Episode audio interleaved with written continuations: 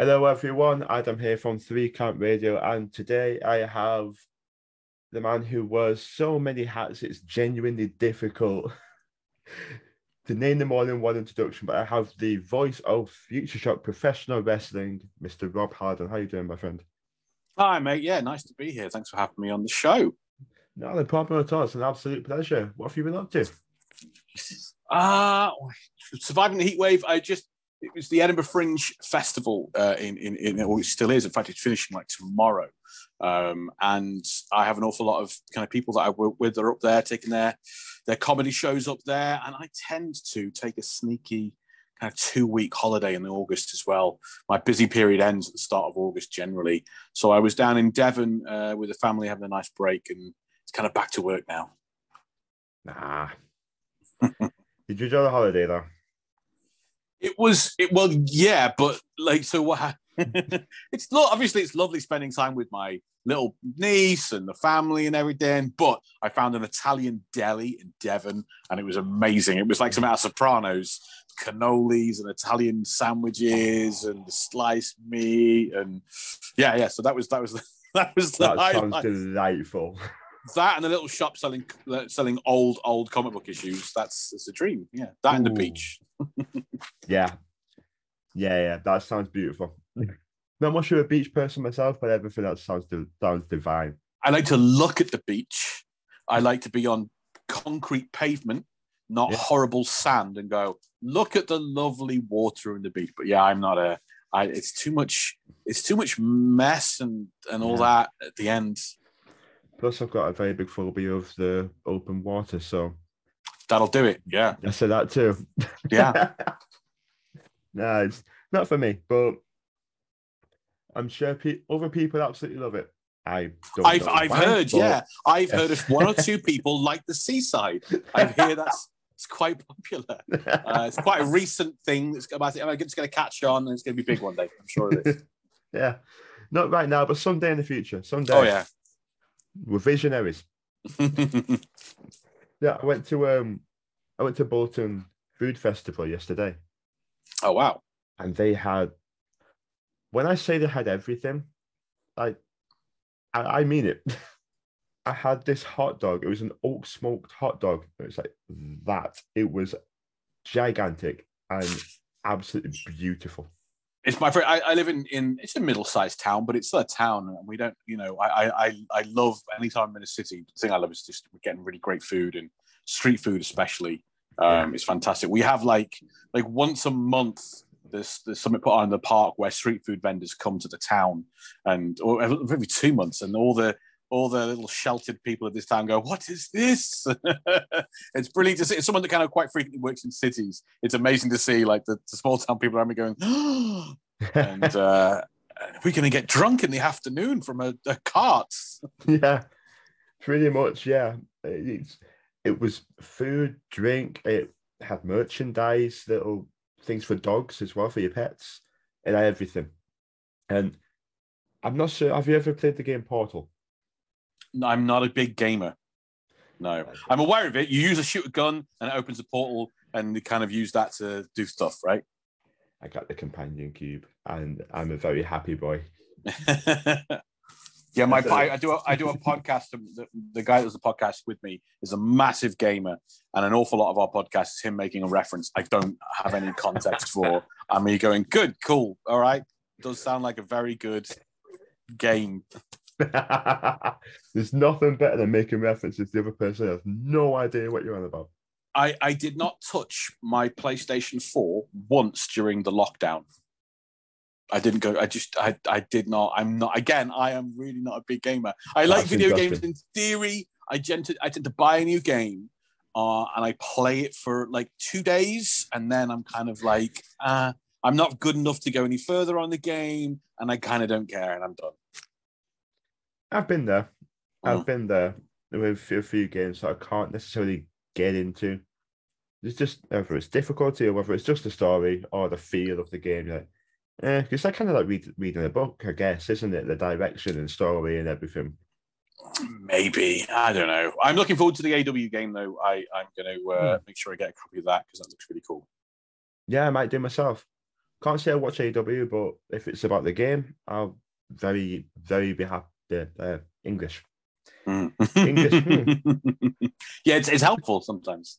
It it is. It is. It slips from time to time, but it, it does work. It, it I'll helps, yeah. I'll pay I'll pay any amount of money to get a game that's to play Sting in it something. I, you know, Oh, well, a- yeah. anytime any any video game where I can play Sting, that's that's I'm gonna buy that. Fair play. Can't argue with you there. Can't argue with you there. And since we're talking about wrestling, the voice of Future Shock Wrestling, what was the journey? What what was it that um what was the journey that got you into commentary for Future Shock? Well, I- well, I'm a I'm a very old man, um, so I I grew up uh, with 80s wrestling, the first the first boom, um, Hogan and and and Randy and Andre and all that, and then I was a teenager in the Attitude Era, Perfect Time, you know, the, Oh. the second boom. So I, I I kind of had all that in me, um, and. I, I, I'm not sure I ever considered. I'm not an athlete. If anyone who's met me, they will know I'm not an athlete. Um, but I, I, I think maybe Joey Styles was the first time I, I really, an ECW, really kind of thought about. I was really impressed and thought about the commentator, and, and it seemed like it seemed a little bit more like a very well educated fan doing it. Not not a knock on Joey Styles, but way more than like Gorilla Monsoon um, or Bobby Heenan or, or Vince or whatever when I was when I was a kid.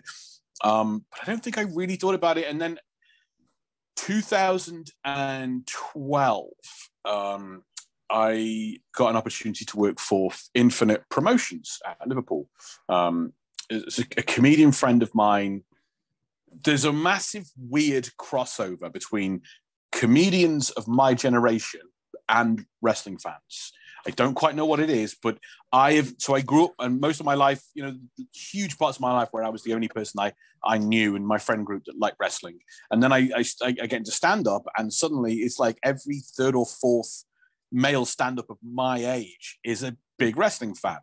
Um, and one of them was a guy called uh, called uh, Tom Thomas Finch, Tommy Finch, um, friend of mine, and he I can't quite remember how it all happened. I got a message out the blue one day, and he was kind of working behind the scenes for Infinite, and they were gearing up for their very first big show, and needed a commentator, and um, yeah, it was it was just brought me, and like nobody knew, you know, I'd never been involved behind the scenes in in in, in wrestling in any capacity. So nobody knew who I was, and nobody really kind of was that fussed about whether I worked out or not. But my friend Tommy put in a good word, and and um, and yeah, we, we I, did, I did fifty first state of emergency. Um, got to work with uh, with Danny Hope and and, and Joey Hayes Ah. and Zach, Zach Gibson, um, Babyface Pitbull, and some others for the for the kind of first time. And yeah, it was very much like it was very clear that people in power didn't barely knew I was meant to be there and weren't really didn't you know there was not there was no direction there was but it was a mad day like the the ring didn't come or that Oh. got broke down the ring came like right before the show started there was a film crew that was you know not a crew but you know like people were going to film this shit. They walked out after an argument before it all started it was absolutely in, insane. Wow. um uh, yeah welcome to the business right? Uh it was the, and and it, but it was a good really good introduction for what pro wrestling days could be like. And i Mm. got to work with g-man for the very first time. G-man is the wide wide shoulders upon which the british wrestling industry stands upon he holds a lot of this this industry together with his bare hands um and yeah i got to i got to call the matches and it was genuinely up until that it was a massive massive highlight of my life as a uh, nothing but a fan up until that point. Getting to do that was just incredible. Uh, powerbomb through my announce table, the main event, calling it without any anything. Just just really something else. But they they, they used my commentary, but I kind of didn't hear from anybody Infinite.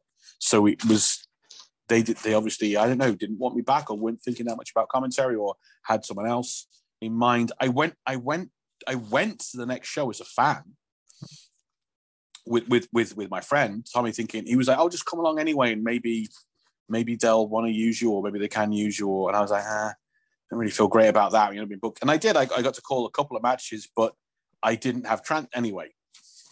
That didn't work out.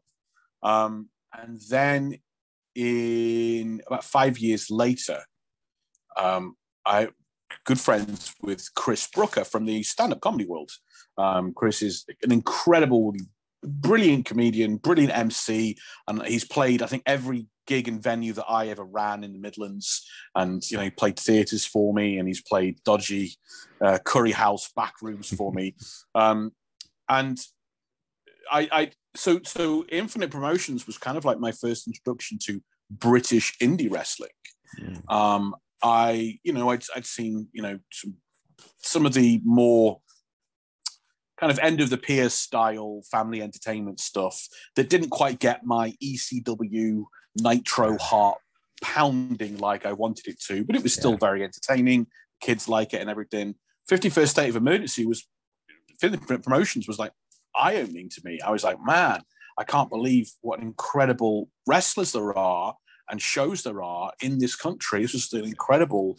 It felt like being live at a pay per view. There were stories and angles. It was brilliant. And I, I, in those subsequent years, I did start to get into um, Future Shock Wrestling and went to see them Manchester several times, sitting in their second and third row and stuff, and seeing fantastic um, shows. And then in, in the Midlands as well, um, Fight Club Pro, I'd, I'd um, started attending their shows and seeing some Chikara shows when they came over. And then, yeah, 2016, um, uh, my dear friend Chris Brooker, who I was aware had sort of taken the reins at Future Shock, yeah. asked if I'd want to come down for a, for a tryout. Um, I wasn't just a stand-up comedian at the time. I was also working in local radio as well, having a show on, on, on, local radio. So he knew I could talk for an extended period of time and hold a live show together. Like yeah. it's a, it's a, it's not, it's, it's a, a very multifaceted thing. He took a chance mm-hmm. on me and opened the door, and I, I, I, uh, I did an, I did a show quite late in the year. Um, called that show alongside uh, Sam Bailey, um, who was a quite a different person at the time, and we actually got on at the time. Um, and and yeah, and it we went well enough for them, thankfully, to offer me this sort of return return spot regular you know uh, ring, ringside ringside host i think i think they were yeah i think they were eh, impressed to a certain extent. The commentary is kind of weird like not a lot you don't always get a lot of feedback. It's generally it was really good and then we, we don't need to say anything to you for like three or four months or whatever yeah so um so that was good and then and that's been that's been my role ever since good that's, that's fantastic. It seems like Chris Brooker's played like a part in your life from, from way before Future Shock as well. Yeah, we go back. Um, we go back in the comedy world. Um, yeah. But it's one of those things where, you know, you, you might not, because you live in very different places, you might not hang out outside of the gig. Um, but I, I mean, it completely changed my life that he, he, he, not just remember me as a fan, but knew I could, you know, hold some sort of live show together and um, uh, deal with a barrel of monkeys exploding everywhere every every two minutes. Um, and it really, it really, I had a huge amount of regret and kind of disappointment at not um, being more involved when the infinite promotions thing kind of didn't happen and fell apart. Mm. It felt it was the best experience. It was one of the best kind of things I'd ever done yeah. in my my young at that time life, and it felt like I'd been rejected by wrestling, which I loved. It really, I took it quite hard, and and I was a, I didn't pers- and I didn't pursue any other opportunities and kind of knock on doors and put my CV out or whatever because I felt like I'd had a bite of the apple, and the people who knew what they're talking about weren't interested. Yeah. Um, again, they used my commentary on some. You know, I think the, the videos is up on YouTube, but I yeah. So when when when Chris kind of gave me this felt like a second chance. Yeah. Um, I I was, and I was older as well. I was a lot more eager, but I was also uh, I think I had a lot more um, experience in in hosting things and and um, conducting myself and. Uh, I came to it. I came to it very, very quite late. You know, an awful lot of the people I work with now, I could literally old enough to be their to be their fathers, and, and it's kind of weird you know, with the with the with the with the with the twenty year olds and the eighteen year olds and things. But I'm really pleased I came to it later in life because I think I, I appreciate Future Shock and the opportunities a lot more, and have a I think I have a lot more experience I could bring to the table than I did if I was doing it in my twenties. I can see where you're coming from. I agree with that actually because the older you get, the wiser you get, more educated you get, and your cadence will get uh, will improve on radio, on commentary with time as well. I want it. So I've I've done um radio. I've done radio for three years now myself mm.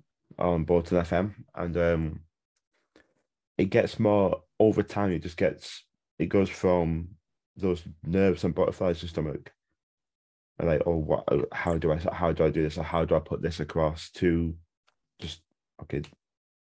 Now we're I, in the I studio. Think, I think you're right. I think the, the the, the major thing in things like hosting a show, um, like I'm, I, you know, I, I emceed and hosted my own comedy nights for 17 years, and then the live radio and then and then commentary. They all have in common is this this thing of almost, almost kind of uh, switching off any barrier between what you think and what you say, yeah. because the when you think about something, the moment's gone or you, something else. It's just trying to have that. Obviously, not saying any old random nonsense you think of, like what am I having for tea tonight, but being focused on what's happening and and just getting rid of that filter. Um, yeah. I mean, that's very much true in in, in stand up comedy when you're emceeing. Um, you're talking to the audience and just kind of want to fire off them jokes and those insults or whatever you're doing.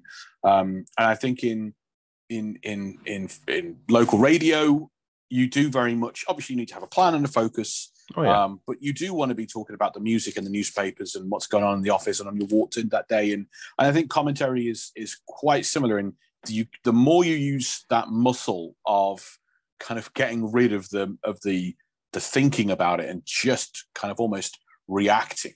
Yeah. uh, but but maintaining a focus i think that's yeah it does get does get easier the more you do it.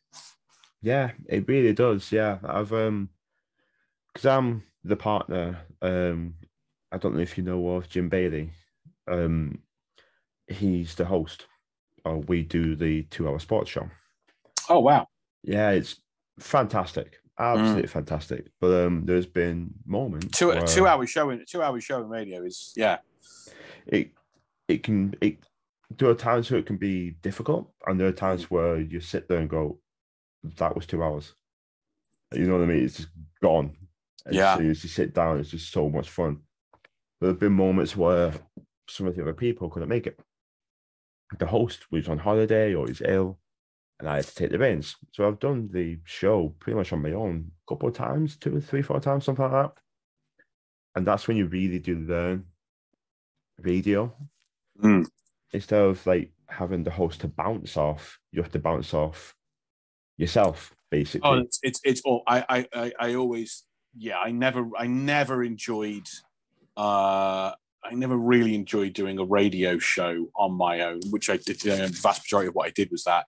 I mean, I did enjoy bits of it, but it, it is it is an awful lot of, especially doing the breakfast show or the drive time show where you're talking three or four hours. It's just, uh, yeah, it's it's not having them to bounce off. I mean, I don't mind. I, I actually yeah. enjoy it in uh, with wrestling commentary. I, I quite enjoy, um, well, especially because some of the I don't know if you're aware of some of the people they make me commentate with, but it's Isaiah Quinn and it's Oscar Byron, and you know, I would rather. I, had, I did a full year with Sam Bailey. You know, I would rather I would quite I would rather call the show on my own than, than have those kind of um, those kind of commentary partners really. But wrestling's a weird beast. Oh god, yeah, yes it is. Yes it is. Um, I enjoy. I I did enjoy it when I did it on my own. Uh, it's more about the responsibility. Mm. I enjoy getting that responsibility because it's another step. It's something I hadn't done, like because they were training. I, I, there were points where we all of us were in, but I'd be on the board. You know, just training with the filters and everything like that, just with you know the faders up and down and how to go into each thing. So we were learning. Um, they had me train just so there's somebody else on the show that knows how to run the board if some if someone else is ill or can't make it. Right. And I enjoyed the responsibility To be honest, I it, it was fun, and it was usually just the first hour because then someone would come in the second hour and join me, and then I've got someone to bounce off. Yeah, was I think radio can help a lot with uh, confidence, with how you speak and how you get your thoughts across in pretty much everyday life. It helps with confidence and gets you out of your shell. I think so many of these pursuits. I think stand-up comedy can be the same. I Mhm. think professional wrestling can be the same as well. Yeah. Um, pursuing some of these things um, can really help uh, change your life, and they, they certainly have mine. I don't know what kind of Mm. person I would have become without without comedy. And it's led to so many things that I've been able to go in and do um, and present myself. You know, um, I, I'm not someone that ever needed help with confidence um, for whatever reason. It's there in abundance, but it certainly taught me a huge amount, especially the DIY, like the DIY spirit of these things is really. Um, like I, I, I talk now to groups of young people who don't quite know what to do with their lives and can I, I like to champion the creative arts and i think professional wrestling you know british wrestling is one of them and stand up and, and writing and filmmaking and all these kinds of things and i'm, I'm a massive massive proponent of the diy spirit of some of these things um, where there's virtually no gatekeepers. Future shock wrestling started 18 years ago when a bunch of lads had nowhere to train and nowhere to learn and put on shows and they did it themselves. They found a place they came up with a deal they hired it they brought in trainers they brought in chris you know chris hero and uh, claudio castagnoli and they came in and they put on a show and they they learned how to make a poster and do a press release and it's exactly the same for me when i started my own comedy club. You know there was nowhere else to do it. You got to get up do it yourself. And it's the same for young people who want to get into filmmaking or theater or writing or singing in a band or whatever. Those those things teach you you can learn so many transferable skills when you start a band and try to get a gig or put on your own gig or find a place to practice and things. Very, very much agree. Very much agree because a lot of these things are, all of them actually are incredibly daunting right at the start because you you don't know what what's going on. You say because I say this for example, YouTubers, um, a lot of them, a lot of like one one YouTuber talking to a camera, that can be very very difficult. It's like a band in the garage with band practice trying to act as if there's a crowd there. Mm. There's always when you first start off, there's as you said earlier, there's that barrier of like second guessing yourself, like there's I'm just talking to a camera, or I'm just I'm trying to communicate with a crowd that isn't there. And it's always it's like nerves that just builds and builds. But once you get past that, it does you're absolutely right, it does teach you a hell of a lot because you get past that little bit of self-doubt and then the confidence starts to build after that. Yeah. So what in commentary, what would you say are some little nuances in commentary that you would say kind of help like you'd look at? for for other commentators In general, yeah. yeah. Hmm. I find it. I find some of it difficult. I, I, I, I'm not sure if there's. Um, I'm not sure if it's one of those things that can be taught necessarily. I think it could be critiqued, and you can go, "Oh, perhaps try this, and perhaps try that." Um, I find my, I, I find myself. It commentary feels very, very easy to me. I've I, after 34 years of watching professional wrestling, Hmm. I think I am uh, fluent in the language of pro wrestling. Not to say that I, you know, have stepped in the ring or trained. I'm fluent in the language that's trying to be communicated to the audience. Yeah. Just just through watching it for so many years, I I know I I kind of have a, a very good understanding of what is trying to be communicated to to the, to the audience, um, and that comes quite naturally to me. I think the main if i have to boil it down which i do sometimes on to our commentary team um you know if there's someone new joining the team which has happened quite a lot or or uh or, or uh, someone wants you know, a bit of advice here and there. I think the biggest one, really simple, boil it down to, say what you see and then speculate on what you've seen. Um, it's not exactly groundbreaking uh, advice, but if um, a wrestler has their arm, you know, smashed into a, a, a male ring post, say what you see and then speculate. What does this mean for the rest of this match? What does this mean for the moves in his arsenal?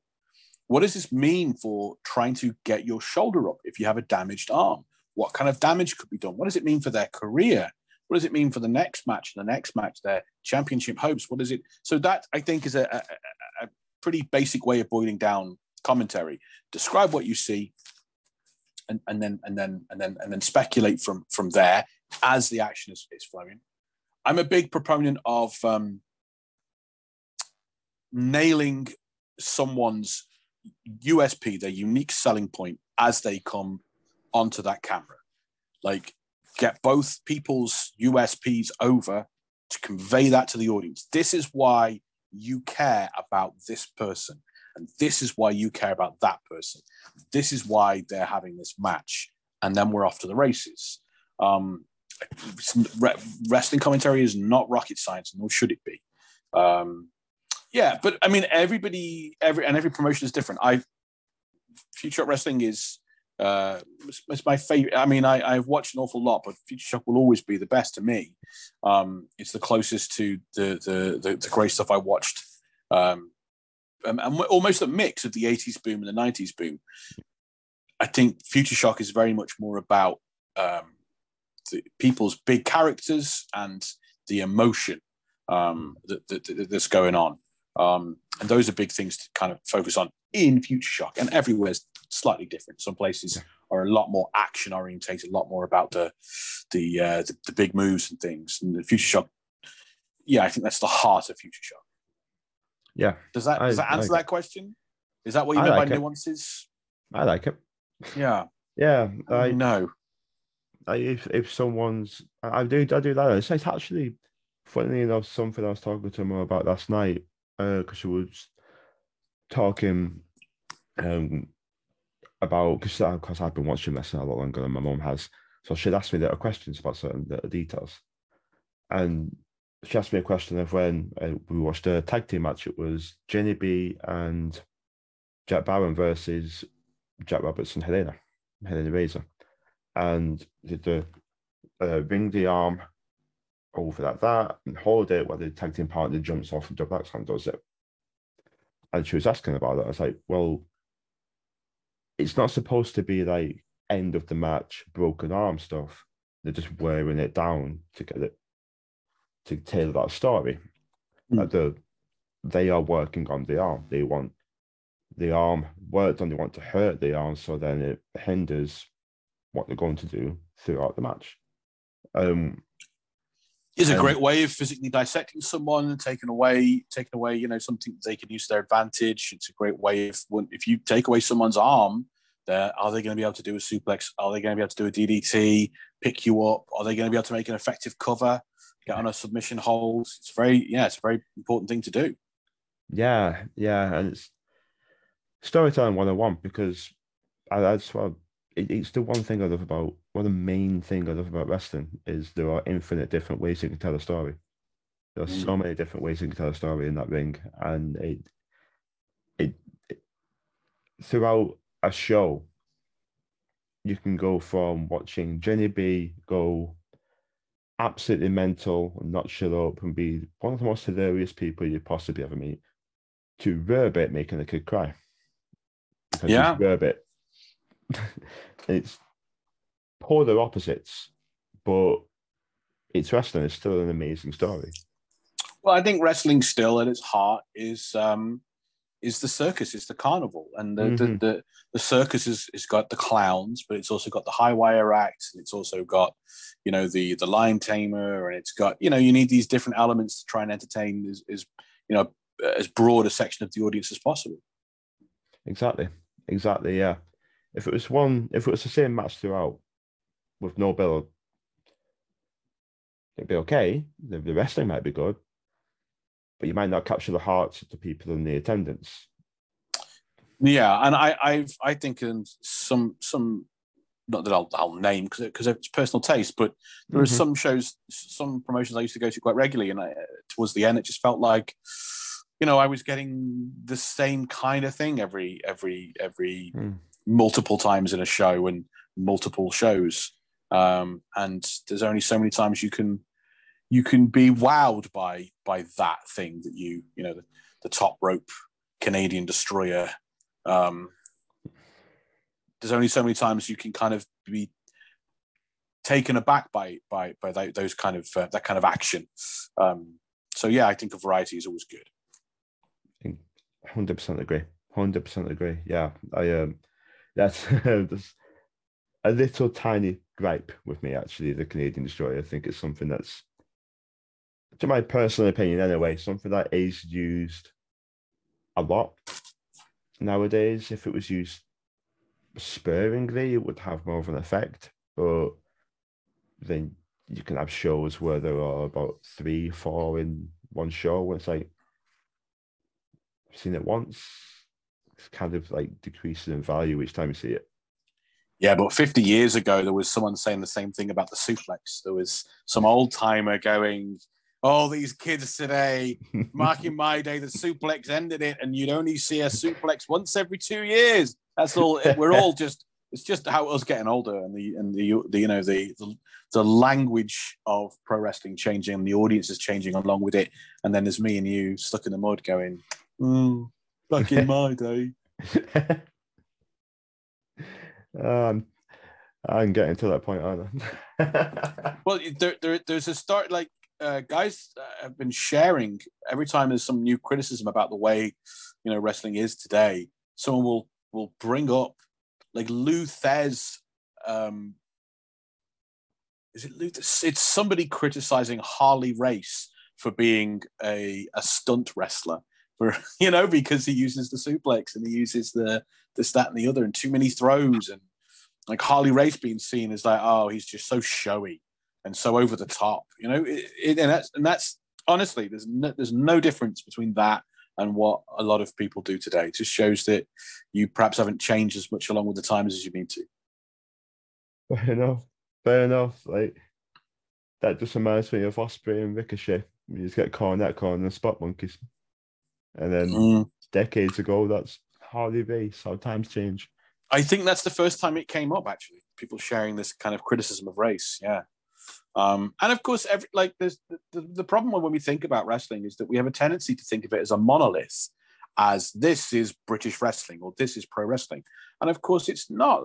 TNT is very different to Future Shock, which is different mm. to hmm. Progress, which is different to, you know, um, Odyssey, which is different to like they're all they all have their own individual, um, almost they're almost different genres within within you know yeah. an industry within kind of a medium yeah, you you get a different feel, and I, I think that I think that is something people who don't necessarily watch wrestling because if you don't watch wrestling, you have no idea. Like it, and it's like music. If I don't listen to this person, I have no idea.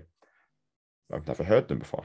They might be good, might not, but I think that's one thing people don't really seem to um, understand when they don't watch the, the product is that you get a different feel with different shows to go to. Like I went to IWF, and then uh, shortly after, I went to Bolton Town Wrestling on Saturday. Um, Friday, no, Friday, just gone out the time of recording. And um, both completely different feels, abs completely different feels but it's it's still enjoyable. It's not.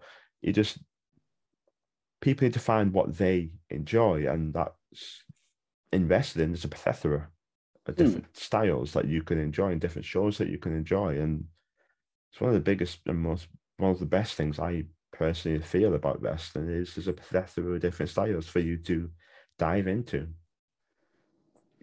I agree. Yeah, same as same as there is, you know, you might say I like science fiction, but I don't like all science fiction.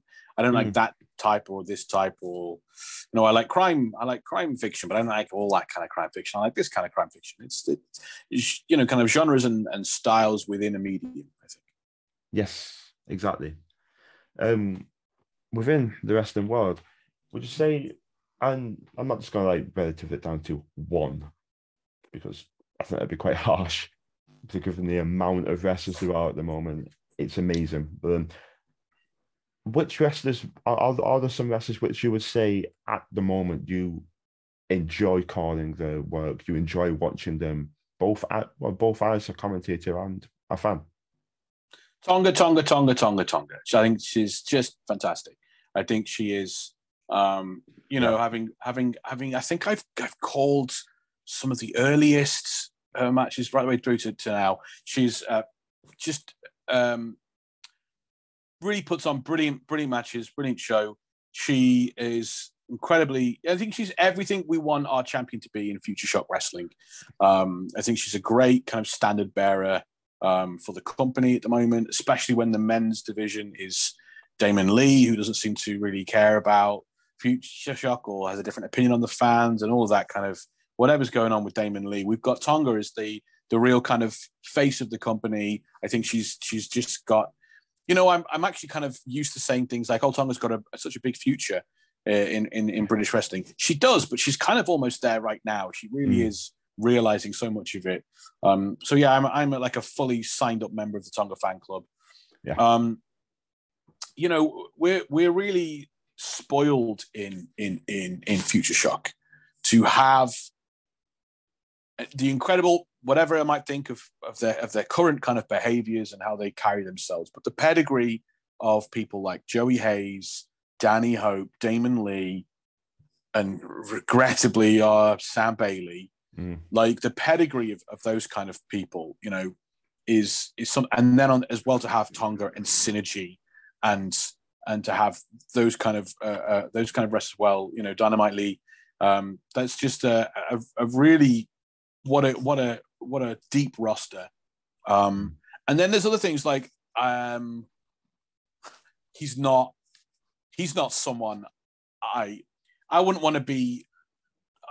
Two bit is not somebody that I would want to be left alone walking through a car park at the end of the show with. Um, but like the way he's so ferocious oh, in God, that yeah. ring, he is so I it is so unique. I can't call, recall another uh, another wrestler I've seen in the last ten years who who moves and wrestles like Two Bit. Um, so he is always something. I think Synergy are the most exciting tag team in this country. Um, I, I, I can't I can't get over how excited I am when, when when those matches are. And then there's someone you know another person I I don't like him. He doesn't like uh, me or anybody else. But JJ Webb, who I'm not sure I have a lot of respect for, creates incredibly entertaining television. Yes. Whether it's controversy or whatever else, as someone that is on the production side and and is there, you know, working to with all these other incredible people to make a television program.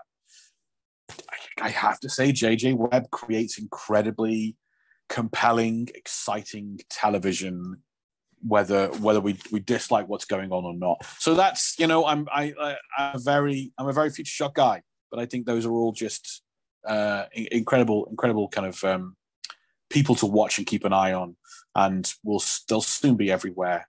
You soon won't be able to ignore them. I was there right at the beginning with Tonga, as you were yourself, and dear oh my, like the the progression, the improvement, the, the sheerly just how good she is. She commands the ring without even having to make an effort. Mm, absolutely, yeah, yeah, great, and, and it's it's something that I've I've seen over the years with um, you know, Alexis Falcon, yes. um, with with you know, for better or worse, with JJ Webb. Mm-hmm. Um, I've been I've been around. You know, it doesn't take too long to be in a wrestling company before you see these different kind of classes come up through the rosters, through the ranks. Um, and uh, you know, not everybody makes it. Not it's not an easy thing to do. Yeah. Um, but the ones that that manage to um, to to do the young guns, for example, who can Yeah. go on to bigger and brighter things, and um, than where they start at, uh, and you can see them shoot up and, and grab everyone's attention. It's incredible. Yeah, it's sickening how young they are. Uh, you know, you know what? I'm going to put on record that I came up with the name Young Guns. Occasionally, Chris Brooker likes to take credit for that, but absolutely, I wrote it down. I know ex- I can tell you exactly where I got it from and exactly why I used it. Um, the lads themselves thought it was some kind of mix of motor, shi- motor, machine guns and the Young Bucks, and that's not accurate. In in baseball, they use the term young guns for the new young stars coming up. And they also, the first time I heard it was they do it in comic books as well. When I was a, a teenager in the 90s, it was applied to, like, there was a Young Guns program, which was, was talking about the hottest new artists coming up in the comic book world. And as someone that's always been creatively minded, I I thought Young Guns is such a good name for something Mhm. and I always had it with me. And I started to slip it in to commentary because I knew we were having these two, these two incredible, you know, youngsters together. And I started saying, "Oh, they're the young guns of Future Shock Wrestling. They're the young guns of," and and I kept doing it. And then I one day said to Chris, "I'm just going to start calling them the young guns. Is that cool?" Busy day, yeah. Do what you need to. And I, you know, I like to say it doesn't irk me, but I've seen Chris Brooker take credit for it a couple of times, and I need to get on record that it was me. There we go. And it's a good name, isn't it? It's a good name. It's a very good name. It suits them perfectly. suits them perfectly. Chris, stop it. I'll be hearing from my solicitor. Yeah. That'll be get my lawyer on no, they are. They it, it is absolutely ridiculous how young they are, how young Ethan Allen is, and just how I, I how good they are. They are. You look at those two, I- and You you know can what? I I don't I don't I don't even think of Ethan Allen as young anymore. Like if you because even he's such an old soul. Oh, Um, he is. But but like I saw him at a show um a couple of months ago. It's been a while since I've seen him, but and it was just he just he doesn't come you know not that I think he's an old an old fogey or anything, but and Luke as well. They don't come across as young because when they first started, when I first kind of you know was was working with them, they were. Uh, helping out timekeeping and, and, and ring crew and stuff, and they were really young then. I don't see them as young anymore. They're they're they're ass kicking blokes now. That's Yeah. that's how I view them. They're uh, they've got, got big bright futures. you could pick them up, both of them. You could pick them up and put them anywhere, and it will.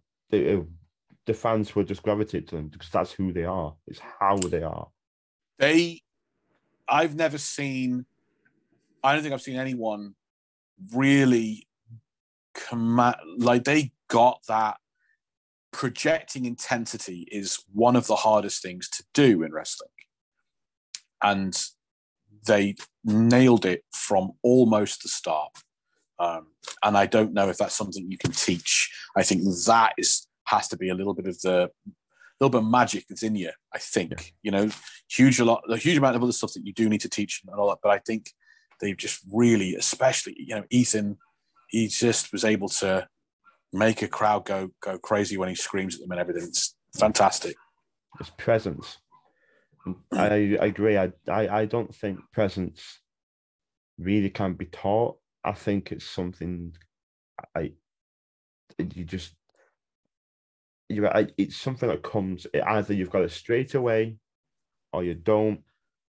With experience, it'll come, and with experience, I think it's Right. very. I think it's very peculiar to have it immediately. I think that's that's that. It doesn't. all I don't. I think that's a, like it stands out when you put it immediately. I think it it naturally comes with with um, with time. I think, yeah, and it's very different. Like you, Sting has got presence and always has, and so does Session Moth Martina, right? And these are Yeah. you couldn't get like Crow Sting and the Session Moth. You couldn't get it's a dream match for me, but you couldn't get much further apart, and yet the presence is is you know very strong whenever you're whenever you're watching them you know perform.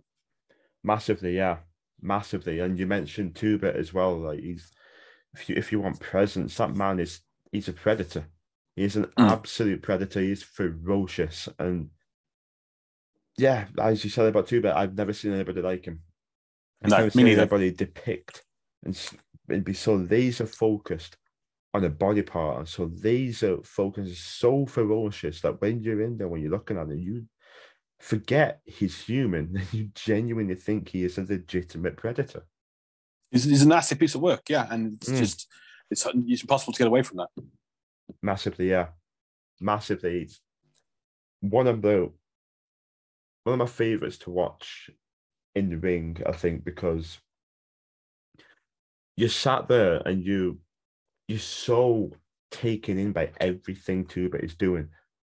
But you're also thinking that he's so ferocious, he's so laser focused, and you're in, you're marveling in your head how you go from like the person that comes through the ropes to this just terrifying person.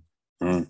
Like a switch like that, and it's just boom. Like whoever he's in there with, like they've got no ankle left, basically. They're done. Yeah. absolutely stunned. I remember seeing him um, do a promo at Chris Brooker's promo class. It was the first one out of all of us, and we were just sat there like, okay. Hello, I meant to follow that one. Cheers. He was the very first one. He just has that intensity. Absolutely, yeah. Uh, It's incredible. I I think Tu- Two Bit is phenomenal, and I think he's another one as well as Tonga, Falcon, Dynamite Lee, all these people. Its presence, and you could just dot them in any show wherever. It doesn't matter, and they'll adapt to the feel of the show, and I think- they'll work I- perfectly. I think Tony Wright is another one that everybody's talking about Oh yes, right now, and is someone that is um, a joy. I mean, I'm a little biased because again, Tony's a, a friend from from the stand-up world, um, but uh, or, or his his previous profession. Um, now he's a you know podcaster and and professional wrestler. But yeah, he he is someone who has presence, and he is someone that projects that massively to the audience. Yeah. And makes those connections, and in everywhere he's been, he seems to make this this amazing connection with the audience. Yeah. And and I think that's probably ex- his experience in front of a crowd, which you know, how many people wrestling there the first dozen matches have got that level of, of experience in front of an audience, Mm. um, and that level of experience commanding an audience and reacting to an audience. Um, yeah, and he's somebody I think is going to have a, a really special future in British wrestling. hmm Massively agree. Massively agree. I think um a lot of it is so I think 100% of that with Tony Wright is organic because he was a backstage interviewer and announcer. He's worked in and around the business for so long before becoming a professional wrestler. When he stepped in between the ring, that reaction was organic because we knew his story, we knew who he was, and it was just so fresh for everyone to see. And we know who he is as well. he's one of you never hear this adjective used to describe people in wrestling. He is one of the most charming individuals you'll ever meet. I don't know anyone that has a bad word to say against him but that's sometimes that's just being a nice person lots of people are nice people but his company is genuinely like you enjoy his company so much and he's charming and i think he charms locker rooms and i think he's able to charm audiences as well um, which is not something you see a lot of in wrestling. You know, that wrestler, he's so charming. We all love him. You know, it's going to be interesting to see him as he gets. You know, he had that that that brutal encounter with Big T, um, Yeah. who is someone else. Is just, I mean, Big T is just an absolute spectacle to watch in that ring. He Um, had incredible. he had a match, the main event at Bolton Town Wrestling against Rarebit for the title. It's the best Big T match and best Rarebit match I've ever seen. It was phenomenal. Two big horses just absolutely going hell for leather, and it was absolutely beautiful to watch. And when it gets released, when the video does get released out on air, I recommend everybody to watch it because oh Really, oh I'm not surprised. oh, yeah, Big T is something beautiful. else, and it's Oh. interesting seeing Tony get into these as a as, as the charming man of, of British wrestling it's interesting to see him get into these um, personal situations, these very um, you know intense situations. That's not something really that you I, I associate with my old friend Tony. Yeah. Um, so seeing that happen is is is really really more interesting, and you see, I, I think I'm seeing more levels and more depth to to somebody that I've known for a while now, and that's that's really interesting when you see him, you know, have to have to really dig deep and fight hard and you know sweat and bleed and all of that. Yeah, um, I, that's, that's something I want to see a lot more of from Tony. I'm very excited about it. Yeah, yeah. It's always amazing when you see that different side to a wrestler you never thought you'd see, that you never thought was there. So it opens up like a completely different chapter and completely different like style of that person. You, you see more of an insight to the person as well. The, the anniversary show, um, the Future Shock had, you know, Tonga, Gia Adams in a last woman standing match in a main event. I mean, um, you know, a different side of both women, I think, but I think we perhaps associate ferocity with with Gia Adams a lot more, yeah. and seeing that from from Tonga is was really just something something very very special. One of the best main events. Um, I think that you'll, you'll you can put that main event on it on the top of any card, and everyone will go home happy. I'll have to watch on demand for that one because this year alone, this year has been so I just bad for a plethora of reasons, but a lot of it is money. I'm on nail pay at the moment. Hopefully, going back to work very soon. Um, so we've had to pick and choose where we can go, mm. wrestling shows, and unfortunately, we couldn't make it to that show. And I was gutted. I was genuinely gutted. It's tough. It's tough. Yeah, I hear you. Uh, but like you said, four pound on demand, you can't beat it. You get access to mm. everything. Mm. You know, exactly. Uh, I'm just going to quick plug futureshockinfinite.com. Four pounds watch, uh, four pound a month. You get to see everything in the, including all the great synergy matches, all the great Tonga matches, all the great Dynamite Lee, everything we've been talking about. You know, these guys, they're on futureshockinfinite.com. Sorry, there's my plug. oh, go for it. Yeah. Absolutely happy to plug Future Shock. Yeah. Absolutely happy to. I try and do it as much as I can myself. Um, it's it, it is it's the first indie show I ever watched. And it's it's just what what show? Can you remember what the show was? Um, it was that fifty three two. A few people. Oh yeah, yeah, yeah. yeah. in 2017. Few people I don't want to mention. Um, sure. And I had Pete Dunne in it. Um, That's right. Yes. Yeah. Beat Lana Austin beat. Um, I don't think she's wrestling anymore. April Davids in the main event. April event. Davids for the women's which title. Was, was it was it two out of three? No, it wasn't two out of three falls, but it was a it was a big stip main event. I think so. Yeah, it, it was incredible. Both women were in, in both women in half the locker room were in tears at the end of that match. It's phenomenal. Um, it was it was yeah one of the best matches I've called. Um, and uh, yeah, that was a really unique venue, 53-2. Um, yeah. yeah. Very small, tight packed, but you felt personal because it feels closer to the action as well. Yeah, I, I, quite, I, I actually quite like that. Thankfully, Future Shock is back in Manchester City Centre, Century or New Century Hall now, um, which is I don't know when this is going out, but we're we're just doing it now, October, uh, start of October. We're there, um, and fingers crossed that's a a relationship that will carry on going forward because it's great being in the city centre. Um, it's, mm-hmm. it's great. It's great being in Stockport, our, our home, of course, but it's also great to kind of like move out a little bit and do some kind of have a different vibe, a different energy to the show, like you can get in the city centre. Yeah, yeah, couldn't agree more. And I mean, well, it's Future Shock. I'm absolutely positive it'll be another phenomenal show. So that's just the the bar that's set for these shows. Personally, I, am I'm aware of a couple of matches, and I um, yeah, it's going to be very good. Um, I, I, I can't I can't argue. I, I just expect that its future Shock for me is special. It's special. Oh yeah, agreed. Like, yeah, big time. For me, with my my personal um like favorites is Future Shock and uh, WF. For me personally, BTW was I've only been to a couple of shows of BTW because my mum works Fridays and I know I live in Wigan, but it is still when you get to the station a bit difficult to get to the BTW venue. Sure. So it can be difficult getting there. But when we do, we leave happy. We we we do. We leave happy. BTW is fantastic. But like Future Shock and IWF are my two I I just I love. Absolutely love. You always leave It's, it's something. It's something really special, isn't it? Because it's so different. Going to live shows, man, it's so different to going to the movies, to going to a concert. It's so different to anything else there is to enjoy.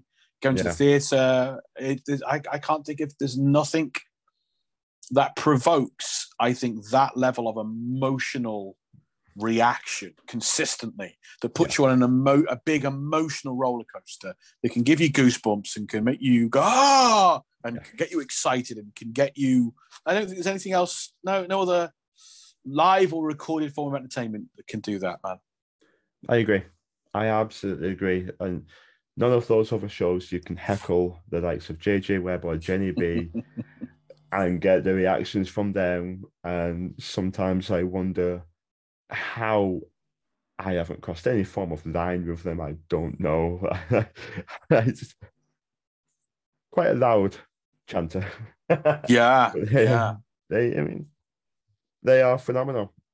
And the better they are, the louder you get, and the more you heckle and chant. And you get Lana Austin in there as well, who I was talking to him on the other day. I was legitimately saying Lana Austin is the flagpole standard bearer for all of British wrestling, in my opinion. I think she's one of the best. And I think- right now. hundred percent, and she has been for quite a while. And I think She the has, problem yeah. now with Lana Austin is that now she's starting to, like, now she kind of knows how good she is, and so now we're starting to see this horrible other side of her. Mhm. Um, but yeah, she she she has been. Um, that's why she's worked everywhere. Everybody opens their doors because everybody wants Lana Austin on the show. And I think, unfortunately, in the last couple of years, I don't know what's gone on with her, but she's now, you know, believes the hype about herself, and it's it's. I'm surprised she can get through doors with that head of hers now, but it hasn't diminished her ability in the ring. Um, that's the that's the really frustrating thing to sit back and watch. You want somebody like that to to to you know to have a spectacular fall, but unfortunately, she just seems to be too good in that ring, and it, it's it's grating. And I have to kind of stamp all that down as a commentator. It's kind of hard mm. to try and be impartial, but yeah, yeah, Lana's Lana's one of the best ever. It's one same as a fan, really. You want to boo her. You want to sit there and boo her, but Yeah, I'm not allowed to do. I'm not allowed She's to so do that. good. And they've told me I can't not stand up in the middle of a show and go boo. but I very much want to a lot of the time. We'll do it for you. It's all right. Yeah, that's what we need. it's difficult though. Like you sat there, like I want to boo this person. I don't. I don't like what they stand for. I don't like what they're doing. But at the same time, I sat there going, "How? How? You're too good." She's so fluid in every little tiny, tiny little movement. So fluid, so good. Everything's just natural. Mm. You can't boo her. You want to, you do boo her, but in the back Well, of your don't- mind, go, don't- "Oh, amazing." Don't reward bad behavior. That's what I think. it's a lot like it's a lot. You just have to let them know that you're not on not on board with it. yeah, pretty much, yeah.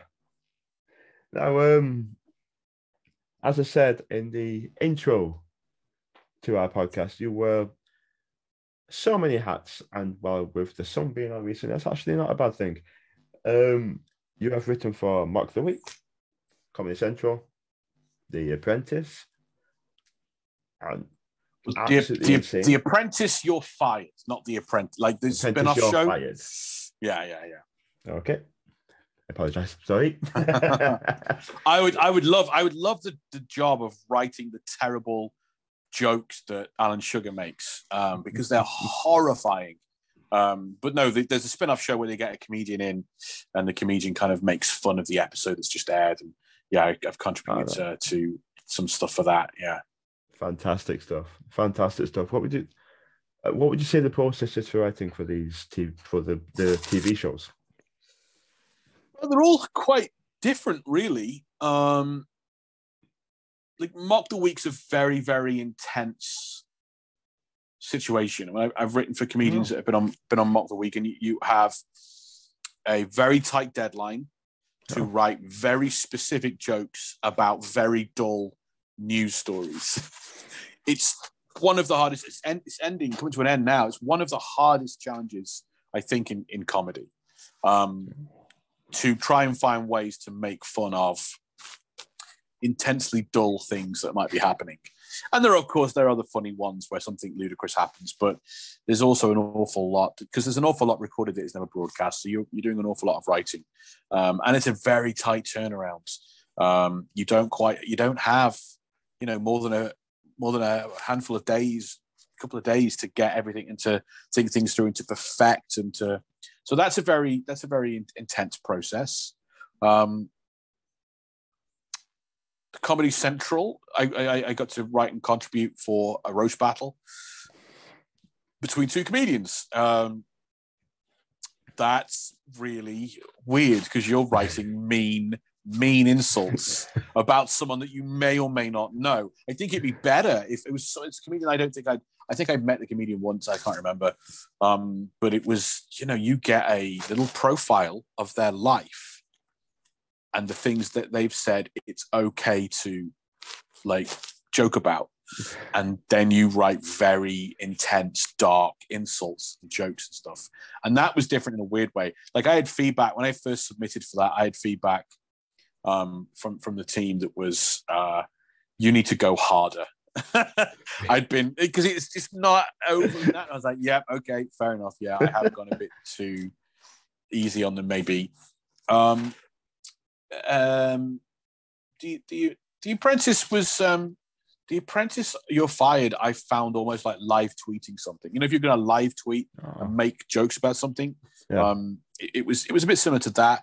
The, the the the most the most I think the most challenging. I wrote. I, I, I was commissioned to write a pilot for Comedy Central, um, for an, a production company was working with Comedy Central, looking for a topical news show that was a little bit like uh, the John Oliver show they have in America on HBO and that was a that was a, a big process. That was a long process, and that was an involved thing. And went you know go down to the, filming it in London and, and all that kind of all that kind of business. And that was that was kind of and fixing things on the day. I was there for that. No, it should it should be less this and more that. And I don't think he should. You know that was that was that was that was a, a highlight, but it was also a very tough, demanding, um, demanding job. So yeah, all the processes are kind of different.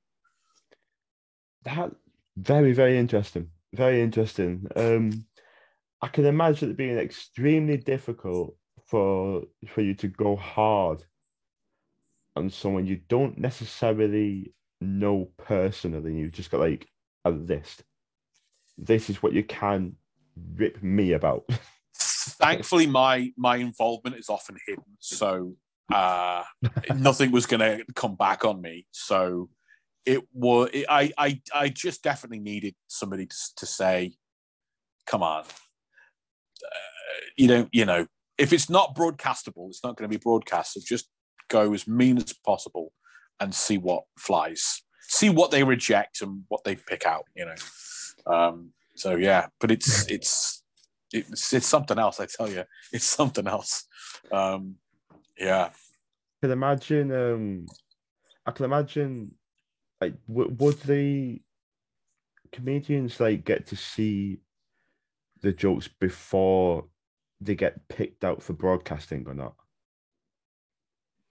You know, I, I wasn't. I'm, I'm I'm not on that end side of the mm. of the of the project. I'm not sure. I, I, everything's going to have been okayed. Yeah, I'd imagine so. Is everything everything is so nothing's being broadcast that they yeah I'm, I'm not a hundred. I'm not a hundred percent on that. You know, I'm not a hundred percent hmm. on on that. It's, it's so, it, but there's an awful lot of, um, you know, pra- you know, standards and practices, and what what can be said and what can't be said, and what's legally fine and what's okay, and what have they? I think I think it's more a process of agreed beforehand. Like I'm okay with you saying anything about these subjects, and, and then I imagine there's a process of do not ever mention these. So I, I think it's probably more that than it is they know what's about to be said because the reactions I think are very genuine and yes. I've seen an awful lot of people, you know, stand-ups that I know and I'm friends with on the show, and I they all feel like genuine reactions. So I, I, I think it probably is a surprise what is said. Yeah. Fair enough. Fair enough. That's it is interesting though. It is very very interesting because I I don't know if I'll be able to do that. I don't know Mhm. if I I don't know if I'd be able to sit and be like, um, oh well, I can tell this absolutely brutal joke about someone I've never met, and it's just at some point it's like a little thing you had like because I with your best mates or with your friends, it's no horse barred. it's just applying. I think that I think this is where the problem comes sometimes with um, the general public who perhaps aren't very comedy savvy, taking issue with jokes. Yeah. Um, now, obviously, uh, obviously, we want to have a world where everyone feels happy and safe and not persecuted. But comedians don't have any attachment to the jokes they tell. Jokes don't mean anything to a comedian at all. They they don't. It's not an opinion ever. like sometimes it might a joke might be based on an opinion maybe but and so i think that's it. There's a there's a massive detachment between a comedian and the thing they're saying and writing. It doesn't feel like a, a, a criticism or an attack or anything like that. And and very often receiving the jokes doesn't kind of feel you know the, the, the same way. So I, I you know i can see i i, I think i can my reticence in writing was more to do with the what can i get past the censors they're not going to go for this, not going to go for that. That's what it was mainly. Um, but yeah, you know, comedians don't have any, don't have. There's nothing of a jokes don't mean anything to a comedian. so it's more about taking the person out of the equation, and just seeing how hard you can go. Yeah. They're just a topic. It's like it's just a topic Mm. like anything else. Yeah, and that's that's interest very interesting because I, I mean I, I love comedy. I mean I don't I don't know anyone who doesn't love a good comedy, a good laugh, and so I'm a massive I'm a massive Ricky Gervais fan, and uh, I'm not sure if you are or not, but I love just the fact that he doesn't hold back. Like he's a genuinely great person in real life. Has a plethora of charities and everything, but he's he doesn't hold back with comedy. And I, and I love that kind of comedy. I love George Carlin for that single thing as well. I think George Carlin was fantastic. So I think the less you hold back, the better. I think it depends. I'm not a massive Gervais fan. Um, I think uh, an awful lot of George Carlin's stuff was brilliant. Yeah, I think it's case by case, isn't it? Everyone's everyone's different, and yeah, uh, yeah I, I, yeah, I'd, I'd say get out there and see some see some live shows, man, because you never know when you're going to see the next uh, George Carlin on a comedy night. I'd absolutely love to. Absolutely love to. I need to keep. I I need to keep my finger on the uh, on the pulse a bit. I seem to miss a lot of a lot of things like this. Like my brother, I think my brother went to one of them. My brother went to one of the shows and he said it was like actually really fun. Oh, I yeah. I can imagine it being like a com- s- quite similar to wrestling in terms of you go on there live watching it live right in front of you. It could be a, a completely different feel to watching like beyond the TV screen. Absolutely. Like so, in the same way that if you go and see a wrestling show and you don't know half the acts or most of the acts on a wrestling show, you kind of know you're gonna have a good time anyway. Hmm. Comedy can be the same. You might not have. you- You're probably not going to have heard of any of the comedians, but they're all like the top of their field who make a living doing it. You know, when you go into the comedy clubs and things like that. Um, sm- smaller shows can be a bit different, but you're still going to see a good show, I imagine. Yeah, yeah. I've um I've watched Lee Evans twice live, um, and that's like you know sold out big MEN arenas things like that. Um, I'd love. I would actually really like to go to the comedy clubs. it's much funnier in a comedy club. Like I've been to a few. imagine. I've been to a couple of stadiums. Uh, one once once one o two gig, and and it, it just isn't. You know, there's no atmosphere really. Whereas when you're in a, you know, the Glee Club or the Comedy Store, um, you're, you're packed in there, low ceiling, laughs bouncing everywhere. It's dark. Yeah. it's great for. It's great. You just everything's funnier in that room. I can imagine that different atmosphere, isn't it? And Yeah. closer feel. Mm. Yeah, it, I, I can imagine that sort of stuff. Yeah, because um, it's one of the things I actually really like about indie wrestling is because it's more close that you feel closer to them, you feel more like a family, and I can imagine that translating very well. Mm. As you said, as you said earlier, there is a crossover between comedy and wrestling because they're both performances, Yeah, aren't they? they, and they travel up and down the country and they work different things, different nights. And sometimes you see people you know, and sometimes you don't. And it's- Uh, you're your own self promoter and marketer, and yeah, it's huge, huge crossovers between them. Um, yeah, yeah. It's, I'd love to go down. I need to keep, keep my finger on the pulse. Keep my eye open for some, but I definitely enjoy going down to some some of the comedy nights. It's great. I mean, some some people make the transition really well. Chris Brooker has obviously made this transition to working in in, in British wrestling. Tony Wright has as, as well. Um, I heard a horrible story that Danny Proper had done some stand-up gigs in the past. So uh, obviously, there's sometimes it doesn't it doesn't it's always going to translate, is it? Some, sometimes I think probably if you're a you're a bad stand-up, you're probably you know, are you going to be a great wrestler? You know, it's kind of hard to, you know, sometimes. But there's a Tony Wright and a Danny Proper, probably two ends of the spectrum, I imagine, from comedy to wrestling. He's a um, he's an interesting fellow, Mister Danny Proper. That's, that's one word for him. Yeah. you never really know what to say about about about Danny Proper, but yeah, he's he's interesting. Um, yeah. yeah. Best mates with JJ Webb. I think that speaks quite volumes of someone, doesn't it, really? Fair enough. Fair enough. Yeah. That's, yeah. um, I read that you also do um, one-to-one workshops with comedians as well. Like what? What's that like? Yeah. What's it? What's it like? It's like working from. I can imagine each comedian is different with different styles and different like cadence and approach. Yeah, so I'm I'm not all I'm not really focused much on on like performance. Hmm. Um, hmm. My kind of job these days is material writing, okay. um, and and kind of bringing that experience to it. And everything's different, man. Some mm-hmm. some comedians want to uh, kind of give their their set their routine like an MOT, and so we'll pull everything apart, put it back together, what words don't we need? What words are important? Um, I might approach a subject in a different way. Go, oh, if it was my joke, I'd be saying it like this, and I'd be perhaps putting that in there. We look at all sorts of different ways of of the joke could go and, and things like that. Sometimes it is a comedian's got like a, a whole bunch of ideas they've had and not written any jokes or material about it yet. So we'll kind of spitball the ideas and we'll we'll kind of um, just develop an idea into, into a series of jokes. Everything's different. I, I've, I've worked on people's Edinburgh shows, you know, sit down with them, they'll go through an hour show with me. And it's okay, this isn't working, this isn't working. And we try and fix things. Um, I worked with a, a, great comedian on their national tour. I, I did about five or six months, um, a couple times a month, working on on this is a comedian. This guy, this guy's been a professional comedian for 15 years. Mm-hmm. Um, he doesn't really need me to help him kind of come up with different jokes and things, but he was actually, I want your help exploring big, serious topics and ideas, family, being a dad, child, all that kind of stuff. And how can we kind of make this funny? How can we find some jokes in it? So it, it just sometimes it's creative consultation and sometimes it's very specifically getting into the minutia of, of wording and stuff. Um, but i love it. Like i when i was a kid i loved professional wrestling. I loved um, stand-up. I love comedy in general. Mm-hmm. it was a while before i got to start i was getting into stand-up but you know i loved blackadder and red dwarf and stuff and i liked you know uh, yeah like lee evans and eddie izzard and all that kind of stuff.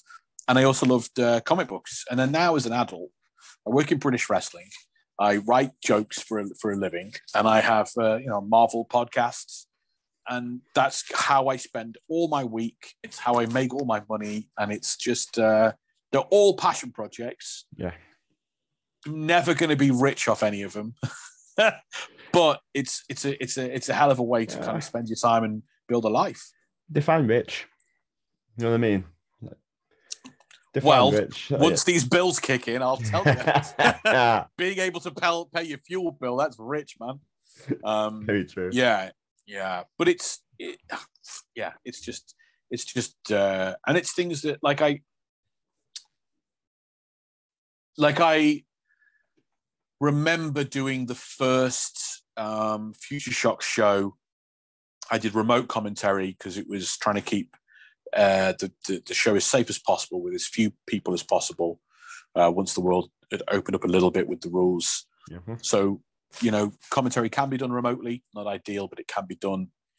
And I hadn't done it in however long, like with the lockdown. And I remember that being, I really, even though I was locked in this room, hot and stuffy and on my own and everything, it was me and a wrestling show for two and a half, three hours, thinking about nothing but the show Mhm. and, and, and the, the amazing wrestlers and, and what was going on. And I loved it. And, and I, I sometimes do this. I, I'll, I'll message someone at the top of the of, the of the company and say, "Don't ever let me forget how much I love doing this."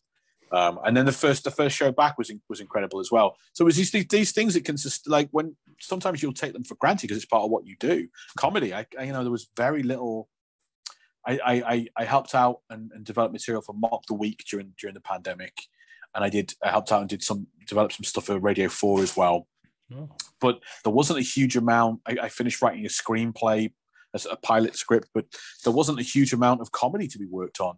You know, the, the so an awful lot was taken away. So I, I think I'm even more kind of like um, enthusiastic about them now that they're kind of kind of all back.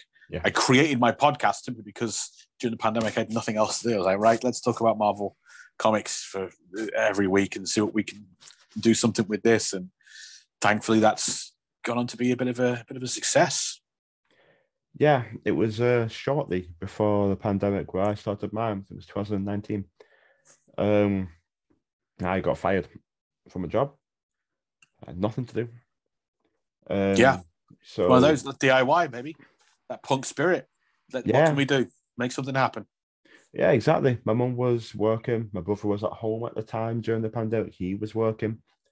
So I'm just sat here like, okay. I'm sat at home doing nothing, fired. I don't want to just be sat here while they're all working. I want to do something. Yeah. So I studied. I got three certificates up there for counselling and CBT, and I started my podcast. And I often look back at my first five, and dear me, I had Ethan Adam, Big Joe, Isaiah Quinn, Leon Gray, Molly Spartan. I, that's my first How- episode. So these are massive names. How was it talking to Molly Spartan? Because good lord, she is someone who just like, I mean, would, never never gave me peace. Never gave me peace when she was on a show. No. It was just, you know, she'd come over and abuse me on commentary, and she'd Mhm. yell at me. I, I mean, and she still keeps it up on social media as well. she's yeah something else um yeah yeah it's it's it's amazing to look back on the uh, passion projects but again teaching you you learn through doing you're picking up transferable skills Mm. um in one way or another You know. Yeah, I can imagine. Um, correct, correct me if I'm wrong, of course. But I can imagine. Uh, I can imagine comedy and getting your comedy across could be very something very similar to cut to the promo in a match in, in wrestling as well. In terms of getting that cadence across, it's just possibly different subject matter and a different approach. maybe Mm. maybe i i don't know um comedy jokes tend to be quite meticulously written hmm and I'm not sure. I know some promos are, but but I think,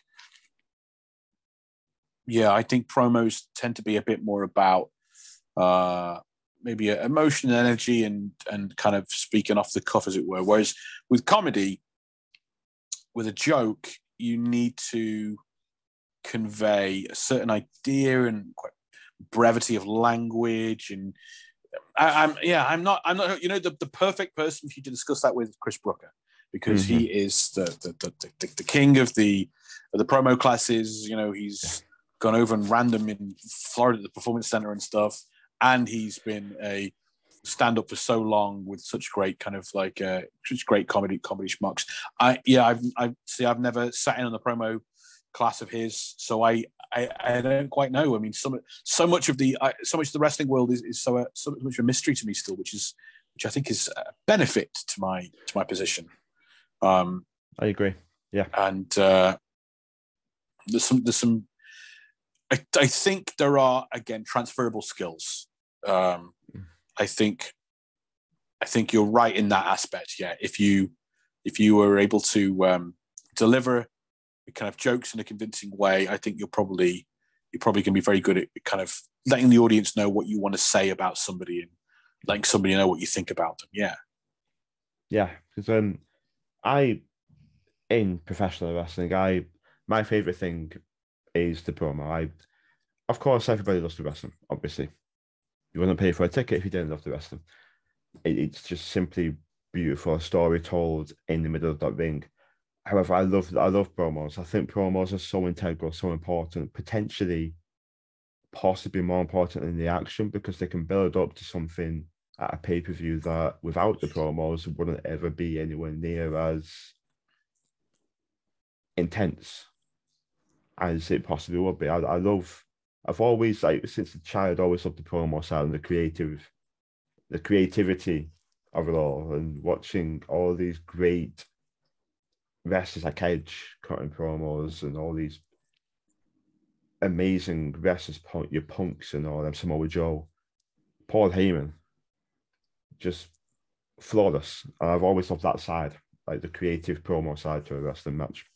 To wrestling I think show. it's I think it's because we um, love characters, mm. and a huge amount of what a promo is able to do is to accentuate and and just really let you know who these big personalities are. Yeah. Um, you can look back at some of some of the some of the great Ric Flair promos um, on the 605 time time slot. They're not necessarily selling a match. Sometimes it's just bragging about the last thing he did. But yeah. that's selling us, you know, his big personality and his big character, which means we care so much more about what happens in the next match, which is normally we, we care because we want to see someone punch his lights out and not the, the smirk off his face. But but yeah, I, I think um, I think it's because we you know audiences love big characters and love big personalities, and you get to see a lot more of that in a, in, in a promo, don't you? Yeah, yeah, you do. I mean, if if you want to look more locally, you've got the likes of Tonga, JJ Webb, Molly Spartan, Jenny B, and you've got these larger than life characters who can cut a phenomenal promo, and it, it intrigues you. And as you said, like if you are intrigued with that character and that person, and you either want them to get the lights beaten out of them, or you want them to be a hero and overcome, it will then make you care what way what they then do next. Absolutely, yeah. Uh, it's it's lovely. That's that is. I, I, people are probably bored of me saying this on a podcast, but I say it in almost every single one. But it's an escape. It is an escape from whatever mundane thing you're doing, whatever thing you do at work, whatever anything you do at home, no matter what, for two to four hours or however long it is yeah, at a wrestling show watching people beat 10 bars out of each other. It's great. Couldn't agree more. Yeah, it's brilliant. Fantastic. I love it. Um, yeah. Is there anything you would like to plug? Any future shows? Anything in the future you'd like to plug? Uh, head to uh, Futureshock Wrestling um, .co.uk, I think. uh, just just Futureshock Wrestling. Um, there's some, you know, we we we're uh, in Stockport um, with uh, fantastic shows in our in our in our kind of home promotion all the time. We've got a new venue in the city centre, New Century Hall, which is going to be really really fun and exciting. Um, and FutureShockInfinite.com is where you can see all the amazing shows and matches been put together. Um, if you want to hear me talk about comic books, Marvel movies, Marvel comics endlessly, um, head for Marvel versus Marvel are available everywhere versus the full word V E R S U S. Um, and uh, we put out tons and tons of content all about the history and the trivia of Marvel comics going back to the 1960s and even further behind that to kind of give you the context behind the MCU and the X Men movies and the Spider Man movies and things like that. So um, we've been putting those out for two years now and having a great time doing it. Marvel versus Marvel get us everywhere. Very interesting. Thank you very much. It's been an absolute pleasure having you on, Rob. Thank you. Thanks for having me. It's been an absolute pleasure. And thank you too. See you next time.